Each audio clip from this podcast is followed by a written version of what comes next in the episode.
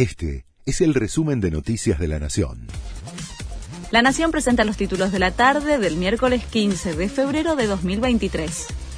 En la previa a la CAMPE, Victoria Tolosa Paz cruzó al líder del Polo Obrero.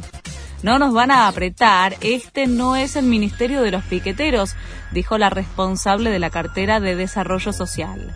La unidad piquetera informó que el ACAMPE, en reclamo por la suspensión de cerca de 160.000 planes sociales, se extenderá hasta mañana. Agustín Rossi asume hoy como jefe de gabinete. Alberto Fernández le toma juramento a quien reemplaza a Juan Mansur en el cargo. Rossi dejó su función como interventor de la Agencia Federal de Inteligencia y ahora tiene como desafío blindar la gestión ante los ataques internos y ordenar a los ministros. El gobierno analiza intervenir Edesur. En medio de la falta de suministro eléctrico y las crecientes protestas de vecinos, Alberto Fernández y Sergio Massa evalúan la intervención sin afectación del capital. La empresa distribuidora de electricidad ya tiene una veedora desde hace más de un año.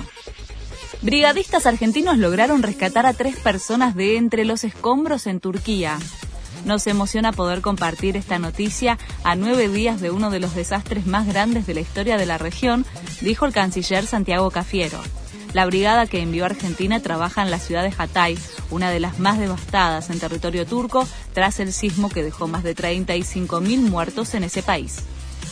Luis Miguel sale de gira después de cinco años.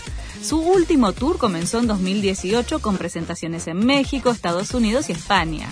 Con el anuncio de esta nueva vuelta a los escenarios, el cantante intentará contrarrestar el sabor agridulce que dejó en algunos shows en donde se presentó retrasado y se mostró con algunos problemas a la hora de cantar. Este fue el resumen de Noticias de la Nación.